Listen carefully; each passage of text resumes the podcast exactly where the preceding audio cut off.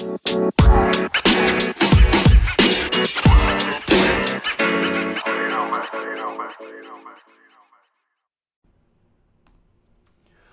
up, everybody, and welcome back to another movie review. I'm Chase Lee, and the movie I want to take a look at right now is The High Note. Now, this one comes from Focus Features, and this one's directed by Nisha Ganatra. And this one tells the story of a superstar singer played by Tracee Ellis Ross and her overworked personal assistant played by Dakota Johnson.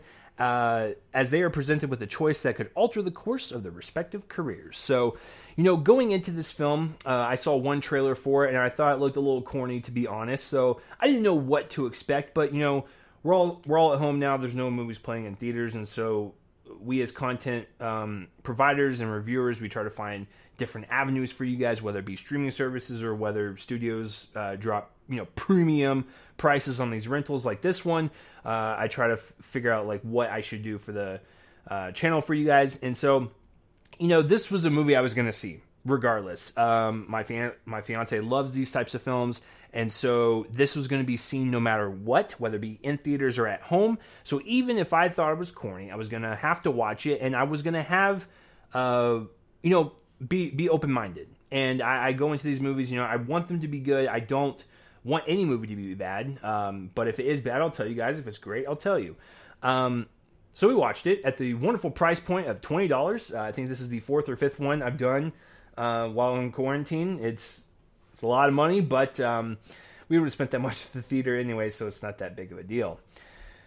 And you know what? After the two hours, when this movie's because two hours does seem long. After the two hours, I ended up liking it, and I think with all the awful stuff going on in this world, this is a great two-hour escape that could take your mind off of it and feel a little warm inside, feel a little happy on the inside, even if it's just for a brief moment. So um, yeah, so overall, I do like the movie, but I would like to point out some of the things that has to do with the characters and the story because there's a lot going on there. I just really wish in some pockets of the the story they could have explored it a little bit more. So, what I mean by that is this. The overall thing is super familiar. We have a superstar that's like she she's rich, she's famous, but there's that coldness inside of her. There is she's bitter towards people, and she just feels lonely in her life. You know, she's missing like that that relationship and that that warmth for an, another person because everyone around her just works for her, but she doesn't have like that person that she could talk to at the end of the day, just uh, kind of like a one on one. because she just has assistants and costume designers and all that stuff. She doesn't have like a true friendship with anyone in this movie. Um, well, you'll find out towards the end of the movie, but you can definitely tell something is missing. With Dakota Johnson, she's an assistant. She wants to do more with her career, so she tries to push herself as a music producer, and she finds, you know, a new uh, artist that she meets at a grocery store, played by Kelvin Harrison Jr. So she tries to go down that path. She wants to better herself, and like so. Once again, we it's stuff we've seen, and it's it's themes that are very, very, very familiar. Like this film doesn't really pull anything like like a wild card at you and just like, oh, check this out. We're going to spin it in this direction.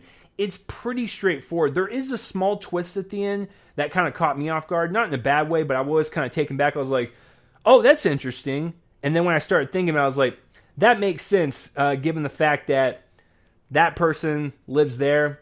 Makes sense now. But um, yeah, so little twist at the end.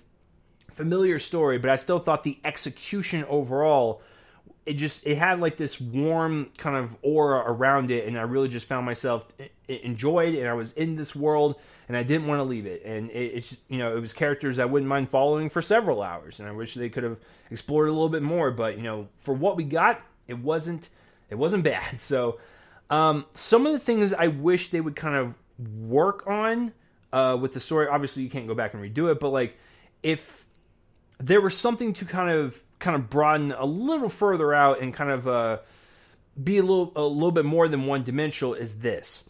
There is one pivotal scene um, in a bathroom where uh, Grace, uh, the, the singer, she's telling her assistant that it is really hard for her as a woman of color and a woman of her age to break through and stay relevant in her in this point in her life.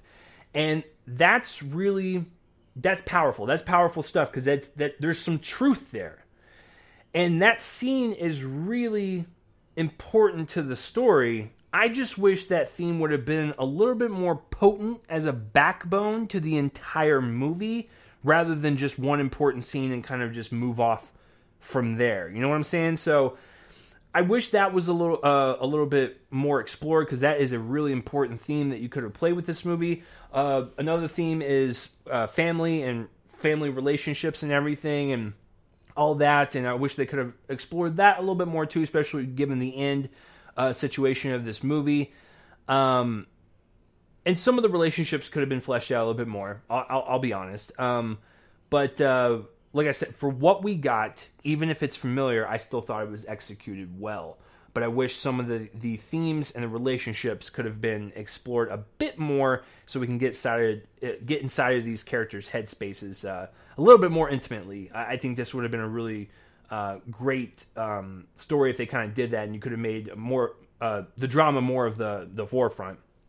Um, yeah, so the performances uh, are good. Uh, Dakota Johnson, I think she is definitely broken from the Fifty Shades of Grey curse for sure. She's definitely taken the path of Robert Pattinson and uh, Kristen Stewart to where, to where no one can really make fun of them anymore for the franchises that they were in uh, because they are establishing themselves as great talent and uh, great performers uh, beyond those. And Dakota Johnson has done that. She has chosen great pro- uh, projects uh, post that, and she's really kind of just making it her own. And uh, I, I, really appreciate that. And just watching her in every single thing, kind of just growing and growing upon the performances in the past and just getting better. And so she's really great to follow here.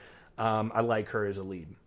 Tracee Ellis Ross is great. Um, she is the type of actress that can you know, make people stop in a room and people can focus on her. And that's important because you want her to feel like this superstar. You want her to feel like this bigger than life character. And when she gets down to some of the more emotional stuff that's kind of like weighing on her and how lonely she does feel, she can turn at the flip, flip of a hat and, you know, uh, provide that context for her character and do it with ease. And so she was once again, um, casted very well in this movie as this superstar. A lot of layers to her that she definitely brought to the performance.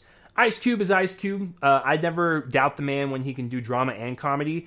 Uh, he has one good scene in here where he's like the music producer, he's like, "Don't step over my line" type of deal because that's how he would act. But he's funny. He's got some funny moments, and uh, it it is what it is type of deal. Uh, Kelvin Harrison Jr. is he's good, but it's not like a performance where I'm like, oh wow, that's one of the greats. Because especially given last year when he had like these amazing turnaround performances uh, for people that have never even heard of him or seen him, just like me. Um, you know, it's not like one of his best, but he does uh, have like this, you know, coolness to him. He has like this artist, you know, swagger to him that was really kind of warm and inviting. Um, especially when he was like you know creating music and stuff, you could definitely believe that he would do that. And speaking of the music, I think it was all original music done by Kelvin Harrison Jr. and Tracee Ellis Ross, which makes the film a little bit more authentic because these are fake singers in this fake, you know, LA universe. And so um, having them actually have their own uh, original songs done by the the actors and actresses that are in it portraying these people. That's really cool. Just adds to the authenticity, and all the music is pretty catchy. So I will give it that. The High Note has some catchy tunes. Um, it's competently shot movie. Uh, makes LA look like LA.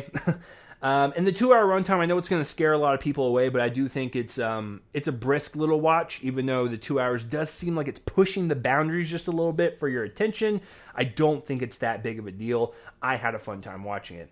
So in the end, when everything kind of wraps up with the story and the characters, I was a little bummed out because I wanted to see more and I wanted to see them kind of, you know, go on from these events and just go about their lives and see like what happens next. And uh, that's the the disappointing thing about the movie, but I think overall it was a pleasant journey to watch, especially with all the crazy things that are happening in the world right now. I think this is something that could take your mind off of it, and uh, you know I'm glad I watched it. I I had a good time uh, with it, and I wanted to download the soundtrack as soon as as it was over. So uh, take that for what you will.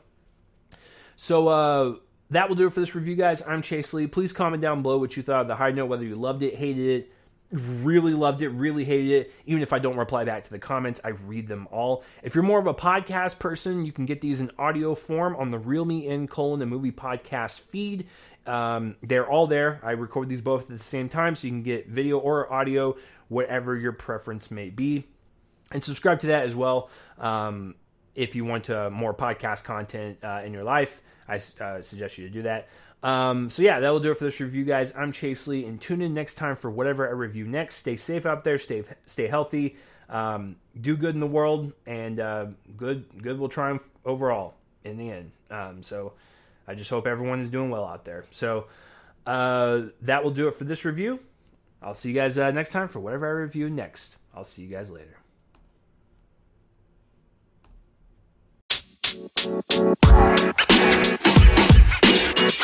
you know, man.